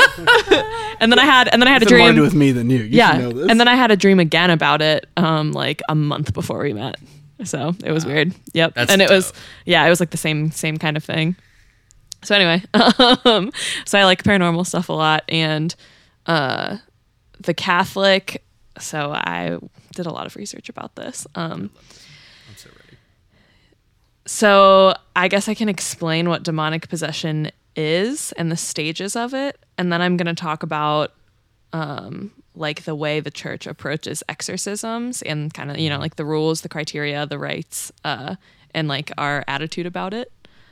And then the other thing that I just wanted to mention because ghosts are sort of tangential to this, like spirits. Um, and the church acknowledges the existence of demons and has exorcists and we have a right for it and everything a sacramental rite um, but with ghosts they just won't really say anything they're like we're not saying this isn't true we're not going to say it's true they just sort of don't mess with it so So interesting because I think of like purgatory. Like yeah i think that just they also just know with if you're going to acknowledge demons like that kind of opens the door to that right. possibility but from what i read there's not an official like doctrine about it at all There's the key word. Yeah, exactly. So I think I think they know. So anyway, um, these are the stages of demonic activity, and these are the things that the church will look for if they're considering doing an exorcism. So there's a whole process where you have to like get this approved and get a priest to come do an official exorcism. yes. Can I guess them? yeah. I'm so excited. Do you know 'em? Oppression. Yes, that's one of them. Uh, possession. Yeah. Infestation. Yep. Let's go! There you go. Oh shit! how, how did you do that? It was just out Because of- they it was say it of order, plainly on The Conjuring. they do say it in the conjuring so if you have a demonic possession this is good to know if you start to notice this stuff going on in your house then you probably need to reach out to a priest so this is my guide but only if you're Catholic. only if you're well actually no because i did read that too Did they change it? yeah so I'll, I'll go into that too um, but so stage one is called infestation and this is the usual haunted house stuff. So disembodied voices footsteps objects moving around. Um, it doesn't harm anybody. It's just sort of like poltergeist-ish activity. And then step two is oppression. So that's when people start to feel really depressed really anxious. They'll start to notice like mental health changes and it, which is also a big part of this that I will talk about. Um, they'll start to notice, yeah, mental It health changes, huge- maybe physical illness, maybe like scratch marks. That's really common, especially things in threes. So like three scratch marks, three whatever. Yeah, yep. Um, which is why you don't say a demon's name three Conjuring. times. Yes, exactly. yeah, honestly, honestly, great introductions to this topic, especially the especially the Nun movie, which I'm also going to mention. God, the nun. Oh, I will. We will talk about if the Nun. If you are someone who believes in like Jesus or Christianity of any Go kind, watch The Nun. and you see the nun, you're gonna feel so good. It- yeah, it- you're going to be like, it's power badass. It's movie. badass. I I just I think of and this is just a complete vanity thing. I think of one of the most popular tweets that I've ever tweeted. And it was when The Conjuring The Conjuring 2 came out and I was like, The Conjuring 2 did this to me. I am afraid of nuns, dark corners, and nuns in dark corners. Oh, that's so good. that's so good. The third movie, third movie, fourth movie, whatever it is, third movie. Oh, it's coming up. June. it comes out in a, yeah in a couple weeks. are we com- are we are y'all coming down to watch it with me? Oh my god, we should do that. That's an amazing Let's do idea. that. Yeah. The devil made me do it. Oh, I'm so. Did you see the trailer? It looks so Yes. good. Oh my god. Very worried for down. Lorraine. Yeah, let's Come do down. it. Let's Oh, do this, it. I would love to. I would love to do that. This is a great idea. Well, movie night. Dope, we'll talk about it. All right, keep going, Megan. Okay. Okay. We will discuss. This is happening in the in real time in real life for all of the Yes. listeners out here. Um, so step one, infestation. Step two, oppression, and then uh, step three is possession. So, and this is interesting because this website is saying it's not the demon entering a person's body or taking over their soul. They're just saying that you're so broken down by what's been happening to you over like this course of time that you can't fight off the demon's influence anymore, which is really Weird. interesting. Yeah, so it's like not saying it kicks you out of your body kind of thing. It's just saying you don't have the power to resist what it's like telling you to do. That's that seems so counterintuitive to every movie I've ever seen. Yeah. Um, and then some signs of possession would include superhuman strength, speaking in a language the victim doesn't know, which has happened in real life in many cases and is totally terrifying. Um, an, and an aversion to holy objects, which you'll see if you've ever. So they've done like minor exorcisms on like ghost adventures before Yep. with people and it's actually so scary to watch the people's reactions because they'll you have to put a crucifix on them during the rite and people will like flinch away from it or like try to hit the guy it's insane The whole like crucifix thing and like you touch with some, touch the crucifix to someone they it like start, burns them flailing, yeah you know? It's yeah it is disturbing to watch. It is, and that's we'll go into it later. Never mind. Keep going. okay so now that everyone knows what demonic possession is, um, I'll tell you a little bit about exorcisms. So there are two kinds of exorcisms. A minor rite, which is kind of just like a prayer, which they also apparently said at RCIA over Tom. He doesn't So even I got- remember. I got minor exercise. minor exorcism. You you are. he doesn't even me. remember. Nope. No. It's if you're gonna get baptized or if you're joining like Catholicism, then they do a minor rite. But it's not. I mean, it's not assuming you're possessed or anything. It's just supposed to absolve Okay. you of sin. like, I. I thought that that was kind of like no, no, no, no, no. Okay. Okay. Ooh. so you know, like in like Protestantism, where it's like anything to break the powers of sin in your life. That's kind of what it sounds That's like. a minor exorcism. Turns out. Yeah. And then and then the major rite of exorcism is what you're thinking of, which is like the one that can only be performed by a bishop or a priest, and there's a whole thing of rules about it. So you have to get permission from like your diocesan bishop, I think, to do one. Um, so the people that can get uh, an exorcism are Catholics, catechumens, non Catholic Christians who request it, which I didn't know, and non Christian believers, provided they have the proper disposition, which means that they're sincere in their desire to be rid of a demonic influence. So if you can just prove that you're that you want to get rid of the demon, even if you're not Catholic, they'll let you. So basically, as long as you are not a practicing, like, Like Satanist, I would say. well, Even then, it doesn't that's say a that. whole nother conversation. Or even like a a practicing. Satan worshiper, because like this, most Satanists are just atheists who like to be edgy. You know what I mean? and they just want to call it that. yeah. Well, and then like the but this doesn't exclude anybody, really. yeah, the It's predominant, view- literally. It's pretty vague, yeah. Yeah. the predominant like Satanist like viewpoint is that they don't actually like believe in a Satan like Lucifer devil. They just Yeah. believe in like the opposition to oppressive environments. Yeah, exactly. But it's like if you're just like a Satanist out here and like, oh wait, fuck, I'm possessed. This isn't fun. Yeah. Call a priest. So like help you out. somebody who's you. actually legitimately calling upon an evil force for to take them over. So like the cult in Hereditary. Yeah, that would be different, probably. They Or would be the pe- ones or the people on the subreddit that I Yeah. found that literally. if you, yeah, if you don't want to get rid of the demon Listen. that's possessing you, that's your prerogative. I don't recommend it. subreddit that. in It will general- kill you. you yeah. do you. You keep that demon inside of you. We do not support you, but you do whatever you want. Okay. subreddit in general is demonic. So exactly. the, the phrase subreddit is a demonic phrase. you know, it's actually uh Hebrew subri is uh no, I'm just kidding. Oh my It's God. completely bullshit. Okay, so I liked it. oh hi Murphy. Murphy. he wanted to join the conversation. The Okay, cow- Oh, so uh, Saying hello. speaking of speaking of demons, when I was in the cult that I was in, we had a funny thing where we named the piano that we used Murphy because it would always like spaz out and do different like uh, have electrical problems because Uh-huh. of like Murphy's law. So we just said because everything bad that will happen is going to happen. Oh my and gosh. So You just we- said when I was in the cult that I was in, Megan just like laser focused on. It's you. just like well, what? it's the wait, what? I've so it's the ministry that I was in that traveled. oh, oh, I know. So we called it we called it Murphy because of Murphy's law, and we said that it was the demon inside of Oh my the God. piano. So So that was you- appropriate. yeah, so it was appropriate for me to share that because you're talking about demons and your cat's name is Murphy. So So there's a ritual text um, to perform an exorcism that has two chapters, the rite and various texts. That's it.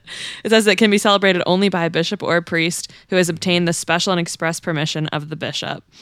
And so they talked a lot about how genuine cases of demonic possession are rare and have to be addressed in a balanced manner because they don't want just anyone, you know, saying something's a demonic possession if it's not or harassing the priests or something. how, so they how won't much how much of this is because of that case in Germany with the girl?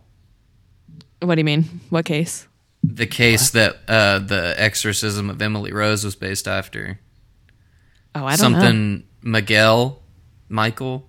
Uh, it's like the really famous case, other than the one that was based o- that The Exorcist was based off of. Uh huh. Um, it was the girl in Germany. Who. Was it not real? Is that why, or was it No. real? Well, they basically, um, a court convicted the family. I don't know if they did the the priests or not, but they were convicted of like negligent. It was like negligent Damn. homicide because she died.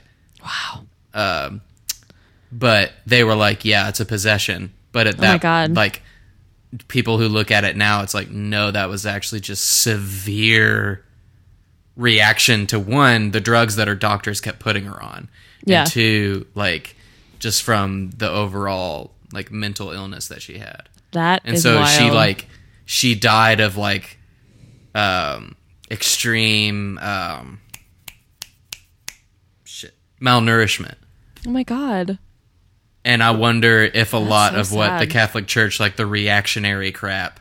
I'm sure it is because basically they make you do like an entire physical, psychological evaluation before they'll even consider doing it. Um, really, that's really interesting. yeah. I mean, honestly, I just kind of feel like It like takes just, it's like, a whole thing. Doing your due diligence, do, doing your due diligence. I can't say that.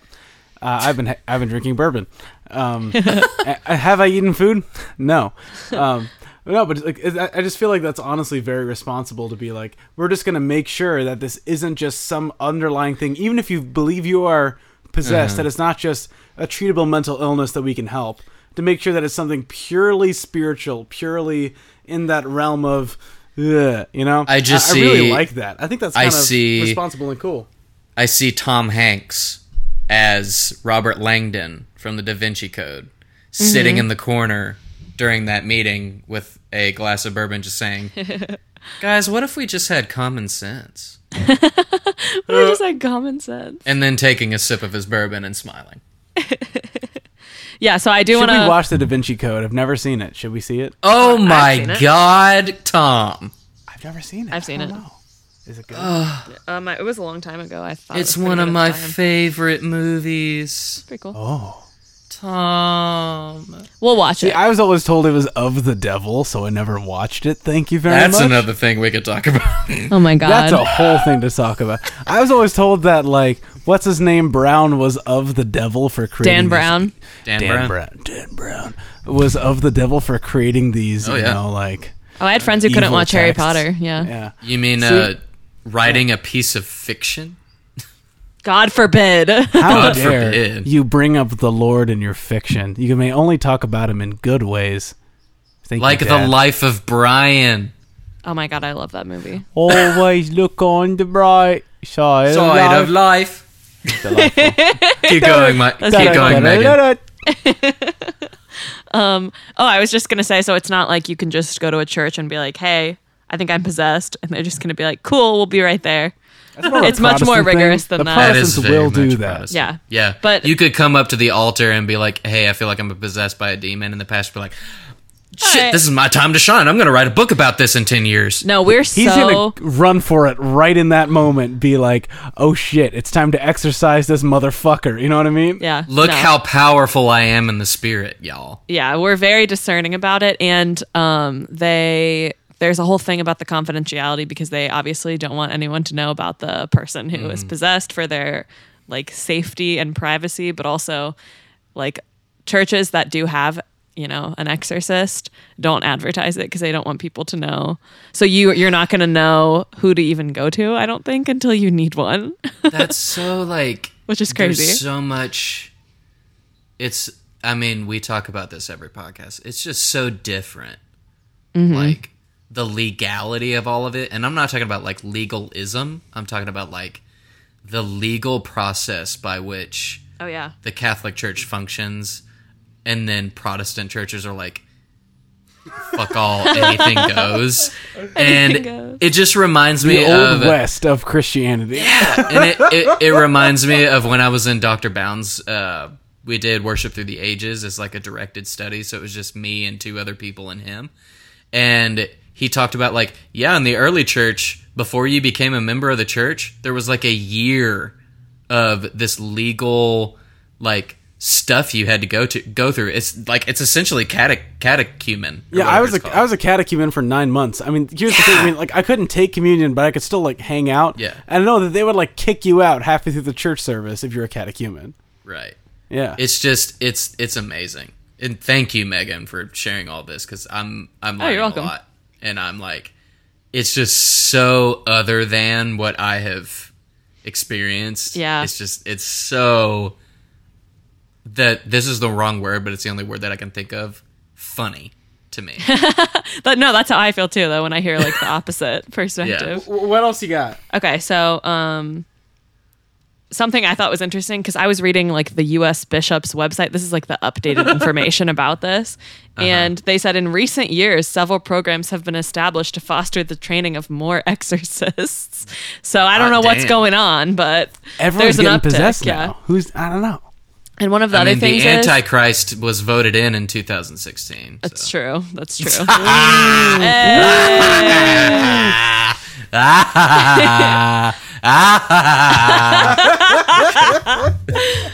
Um, oh, so one of the other rules is that the lay faithful are not allowed to recite any prayers that are reserved to the exorcist that the priest is supposed to say because this puts you at risk of possible spiritual harm. So you oh can't even read the prayers like or you could get, I don't know, attacked by something. So we are not allowed to know what they say. We're allowed to know what they say, but we are not allowed to read them or try to perform I am them. not And they do that in the Conjuring allowed. movie. Yeah, like Ed does it and you're Yeah. not supposed to do and that. that's why it's such a big deal that Ed does it because he's not supposed to be performing the exorcism. Yep. See, I just had a CPR class, so I'm training CPR now.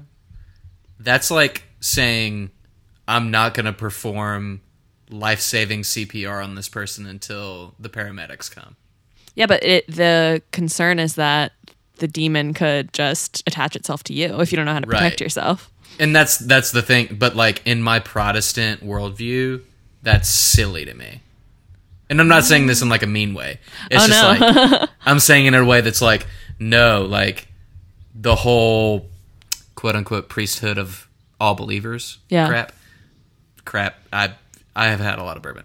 Um, How dare you say crap? how dare I say crap? That's where we're but, drawing like- the line. but like all of that to say like you know in in me and tom's background specifically like if someone came up and said hey i feel like i'm possessed by a demon i would have dropped my shorts and absolutely like gone into it right there and then Completely pantsless, shirt cocking it. If you, if you, exactly like i'd have just gone straight into it and be like all right let's go i'm up to i'm up to exorcise somebody today like let's Even go. okay, okay, okay. Yeah, I totally understand where you're coming from there. Like, it feels like times of the essence more so than the um, like due diligence. But the Catholic Church is all about the we are going to make sure that this is as big a deal as you're saying it is, so we know that we should be responding with the appropriate. i absolutely respect the hell out of that honestly, I like it because I feel like I've been in so many situations where people have acted like that, and it's always just been someone who wanted attention every single time. Yep. And I feel like Okay, here's the thing. There's a reason why that it is like this. Here's the thing, um, and I'm going to say this as not just from a Catholic perspective, but just like someone who's familiar with par- the paranormal in general. Like that's Uh-huh. not just a Catholic notion. You do not want to fuck with that unless you know how to protect yourself. Like Right. that's just really dangerous. Right. and, And that's, that's- just from and, and that's just considered like I think most spiritual people like you know mediums whatever like they would all kind of say the same thing Yeah. you have to know how to protect yourself before you can just go for it otherwise you're Which just is- gonna hurt yourself and- instead This is the funniest thing about it is that like I was actually taught this exclusively Yeah. in my background. If you have accepted Jesus into your life and you are full of the Holy Spirit, it is impossible for you to be possessed by a demon. I too have been taught this. Wait really Yep. Yeah. So I don't that's why that. See, that's why but that's why that that's why that um, kind of like John Wayne militancy militancy is Yeah. there in a lot of that is because we were taught nothing can touch you now. that sounds I- like you're like victim blaming someone for getting possessed I, I, I don't. Holy shit. Holy Megan. shit! Oh my god, you're totally right. I know and we don't do like that's not a thing 'Cause, uh, that yeah, we literally like not we. I guess they, those other people. Th- but no, they, no, but literally the belief is basically you can either be possessed or you can have, or you can be a believer with the Holy Spirit in you. I can't imagine is- thinking just be both. Um, Yeah, I can't imagine like having the nerve to think that you're just immune to demons. What kind of hubris Yeah. is that? But that, but that's the thing. That is the exact elitism. right. Oh my That God, is the I- exact. But that's the exact elitism of like the saved and the unsaved thing because Yes. that is actually what the like at least the Reformed Protestant Church like teaches is that that, is that is what it's taken says. it is taken from one verse which where Paul talks about you are either the sons Just of some God guy named Paul. Some the guy. sons of God or you are the sons of Satan. That's it. Wow. You are either or. And I remember specifically, I. I had a friend in sixth grade, and he was about to get confirmed. And he was terrified that he was about to get possessed because he hadn't been confirmed yet. He's like, I got five more days till I'm confirmed. That means I can be possessed in any moment of these five days, and I am so scared. And Okay, because he'd been listening to us Protestants too much, and I'm so sorry for making him feel like that because that's really not a good way to make someone feel. And here's the thing too. I don't think that you're gonna get spontaneously possessed. it's pretty much just you have the unfortunate luck of moving into a really freaky haunted house where people did weird occult shit before you, or you're doing you're doing the occult shit because you're trying to summon demons because you're an Or idiot. you're Zach Bagans. And you just fuck it up. Zach ba- or you're Zach Bagans. He and you did- invite it. and he went partially there are partially things in this world. He went partially blind from what happened in Demon Yeah. House. Like partially Yeah. blind. That's what he he says he still has problems. That's crazy. We have worked to build our credibility. Zach Bagans, we love you. I love you. Sorry, Tom. No, Nah, I had a lot of fun. That was cool. I'm so sorry, Tom, if this offends you. And Meg, I'm sorry if this offends you even more. Oh my God, you're I'm about to excited. marry him. But every single time I watch Ghost Adventures, I think, God, this guy is Tom if he were to do ghost hunting. Oh my God! I'm not offended by that at all. That is the biggest compliment you could have given me. he is so extra, but his extraness is just so extra. he's extra, but he is so he really believes himself. Yeah. Listen, I had a very I had a crush on in him. I had a crush on him since I was in like eighth grade, so it checks it out. there. it really says it all. Perfect. We have gone we have gone ghost hunting too. And you do talk like that. Okay, can can we tell the story? So I used to work at a church in Lexington. I'm not going to say what it is. I'm aware feel of which that's too church much. it You know. Uh, anyway, most people who are listening probably can figure Probably it out. know. James, you've seen you've seen my resume. You know. Um, once we went there at like at night, once it was dark. And Oh went, my God. And went ghost hunting, and it was deeply terrifying. It was a mistake. I'm pretty Wow. sure we were on top of some kind of like Indian burial ground, something like Native Americans. That's were always there, the cop out, though, like bro. telling. That's a cop out. Uh, or there could just be weird bad vibes in that building. Yeah. No, but I mean like residual energy. If they're not taking these these spirits seriously, then yeah, it's possible. hundred percent. But honestly, like if we're gonna if we're gonna say that like that the that the um Protestant like vi- Protestant like belief in the demonic is not taking them seriously enough. I mean, like then you could say that in many Protestant churches, if not most, you could probably find some kind of energy of like almost like why the hell why why why are they just why are they trifling with us? You know what I mean? Uh, I, I feel you know what I Don't mean? trifle with us. Don't trifle with the demons, my dude. You know? Oh, oh, Like- oh, this is, yeah, and that reminds me Oh, too. shoot. This is just a PSA. Do not use a Ouija board ever, please. Oh my Please, God. for the love of God, don't do it. A it. Luigi board? Oh my god! a God. Luigi board? Oh my Can God. you burn Don't a you? Luigi can you burn a Luigi board? oh my God.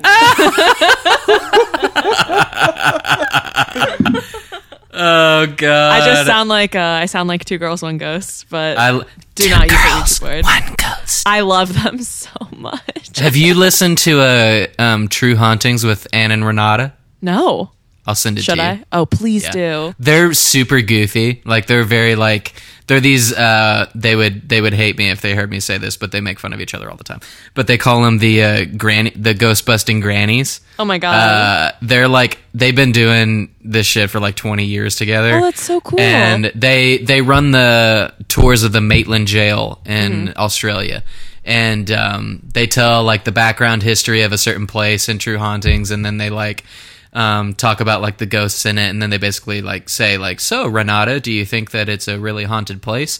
But Oh they're like super logistical about it, and That's so they're not like, "Yeah, it's dope." I would That's lo- night I and will- day to two girls, one ghost because I love I love the way they just will assume everything is immediately Everything's true. haunted. I think it's so nice because they're not being Everything. skeptical just ever. yeah, they're just super open to everything. they are. Yeah, I love it. But I I love this conversation, even though we started out like really theological, and now we're just getting into the fact that we love scary movies. and yes, we love like, exactly. the paranormal. the paranormal. Which we will tie it back together, everyone. If you've hung Yes. with us this long, we will tie it back together. Um, yeah. So I don't know if I have anything else. That's pretty much an overview of what an exorcism is, what the church believes, all of our vast differences in looking at this, and um, you can always hit up a Catholic priest if you have any problems. But if it's from using a Ouija board, then you did it to yourself.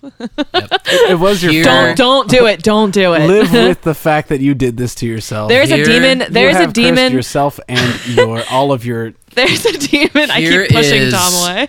There's a demon that haunts the Ouija board that will just get through if you use it for anything. What is his name? Zaza? Uh, no, no, I'm trying to get you all to to say, say it. it. I'm not saying I it. know what his name is. I'm just trying to get y'all to say are it. tr- no, no. I'm smarter. I'm I'm smarter than that. You're smarter than that. You're trying Okay. to fool us into saying you're trying to his get- name. What Uh-huh. kind of demon is making you do that? Yeah. Uh, oh his yeah. name is Sammy, and he's right here above me. He's a Sammy, Aw. Hi, baby. Sammy. okay, but here's the thing, and here's how we're gonna tie it all back together. What we're describing now, and all of like that paranormal, whatever it is, all of the things that we can't explain, all of the things we we legitimately can't prove either. Like no ghost hunting show has absolutely proved factual evidence But you You can't know. disprove it either. and that's that's exactly what I'm talking about. Like you can't you can't prove or disprove any of this. And if we're talking about a mathematical proof, you can't disprove it means it's true. All I'm saying. I'm not saying that's true. So the saying absence the absence of evidence is evidence. Is what I, The- I'm gonna say it's The true because mathematicians would say yes. and my, that this was the first day of class. I literally had this argument with my professor, and he was like, "Yes, I would say it's true. Everything is true if you can't disprove it." I was like, "What are you talking about?" He's like, That's psychotic. Shut up, Mangione." It, was, it was a good moment. Why don't you oh go eat another meatball? Uh, so what what I'm Eat a goddamn meatball, Mangione. goddamn Shut the meatball, fuck up and Mangione. sit down. Uh, but here here's here's kind of where I'm I'm I'm sitting with all of this because those of you who have listened long enough to get with us through this Thank you, by the way. Thank you, by Thank the you. way. Um, the the overarching theme of everything and anything unknowable changes throughout time. And for us to claim any type of factual, you know, there are absolutely ghosts or there are absolutely demons or there are absolutely whatever. The the detail of that is actually just us using language that we know how to use. Does that make sense? So, like, what we would call a demon in our language, at least maybe the Catholic Church calling a demon in their language, may have just been one of, you know, the smaller, lesser gods under Yahweh Right. back in the Israelite time, fucking some things up in Canaanite in the Canaanite culture. You know, and so like I just I wonder sometimes if we let our language and we let our way of explaining things dictate truth more than we allow ourselves to look at the mystery of it and say, you know what? I can think this thing, but I'm not going to say that it's an absolute fact. Hmm. I like that. I like that too. And so I absolutely maybe aliens exist. We got They, into d- they aliens do. earlier. They do. But maybe that's just the language that we're using for the Nephilim. I really appreciate how you're talking about that, but also they're objectively true.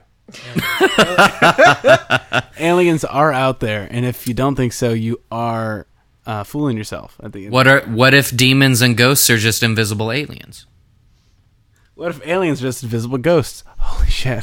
See, but that see like every that is so goofy and that's so silly, but that's literally another question that we could ask and it's like Yeah. we don't have any fucking idea. Yeah, and the We sooner we all accept idea. that, the happier everyone will be. And not Just even the accept it. happier, but here's the thing. Not happier. the closer that we can get to that like it's not even willful ignorance it's just like the blissful i don't know the Yeah. quicker that we can get to the absolute truth the absolute thing that we can all grasp onto the absolute thing that i talked about earlier which is Yeah. just love god and love neighbor Yeah, it's not hard.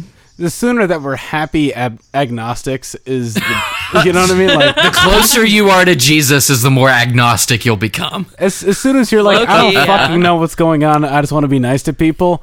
I think that is Nirvana. the that's the ultimate end of all of this. It's just kind of the acknowledgement of like the cosmos. Who's to fucking say? And also be like, I need to be nice to people. You know, Black Lives That's Matter. the right thing You're to good do. to go. You know. Yeah. Right, and that's just that's that's literally where we have to like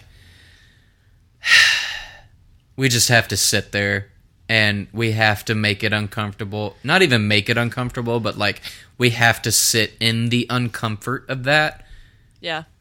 because the second that we start to claim a truth as orthodoxy like we were talking about earlier the second that we start to claim that is the second that we become better than god. Hmm. It's the second that we think that we have become the mouthpiece and the absolute purveyor of god's truth. Mm-hmm. Yeah. but the second that we risk ourselves for humility is the second that we can say, you know, I don't know that aliens exist, but if they do, that's not going to shake the fact that I believe that we should be good to other people. Exactly. Yeah. Exactly. So, You're right. you know, that's, I think that's where we can kind of like end all of it, especially with like, you know, the idea of that monolatry and the, the idea that, and the fact, honestly, that Israelites believed, the ancient Israelites believed in many gods.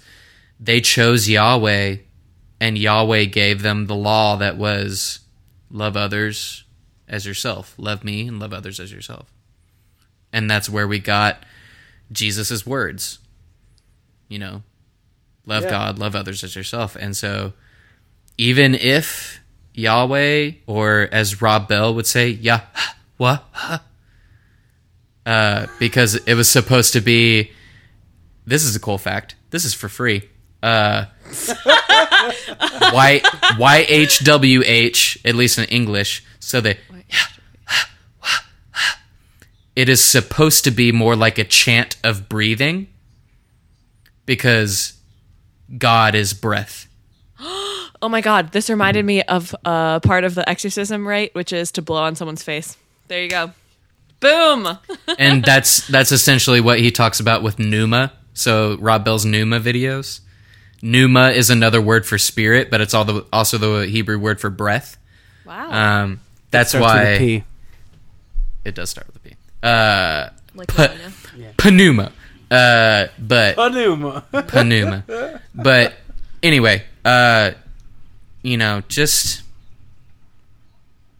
really sitting back and realizing that we don't know everything, and that thoughts and theology changes, and that's okay.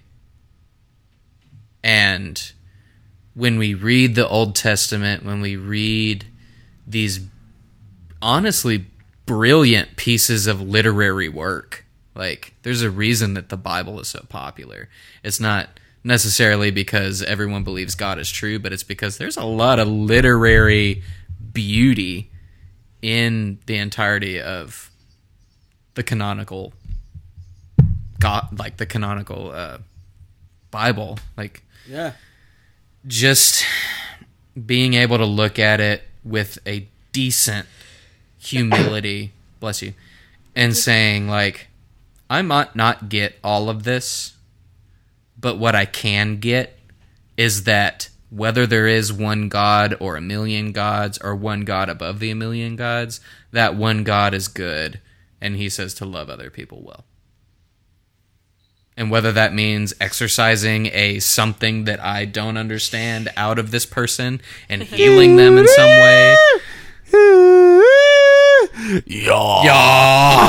Uh, whether that means going to a movie as psychotic as Hereditary and praying afterwards because you don't know whether or not it's going to affect you later on. Like, it is going to affect you because it's going to affect your sleep. Even if that demon isn't real, it's going to affect your mind. And so, whether you not you're going to go into that and say, you know what, Lord, I need to love myself and I need to put myself back at a homeostasis that says I'm calm and I'm ready to go to sleep. Like,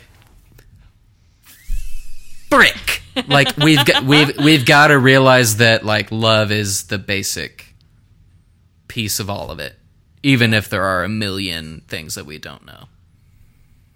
I think people just can't deal with uncertainty because that's human nature, right? And it's easier if you just have a like simple rule book or if life was just that easy or if you could just know you were right. But the thing is, it shouldn't at least for me like it just shouldn't matter and even if even if nothing's true, even if you're totally wrong, even if religion works completely differently than you thought, like it shouldn't change how you're going to treat people. And if it would, then I don't think you really believe what you say you believe. Honey, I got basic instructions before leaving Earth. Yeah. I got my Bible, my B I B L E. Oh my god. Uh, so, with that, I think we've talked long enough. How long has it been? Oh, it's been like two hours. It's like about Jesus. two hours. Look at us go. Tom I- is just vibing over here. We might as Oh, well I just, just I sucked down a whole glass of bourbon on an empty stomach, and I'm feeling awesome right now.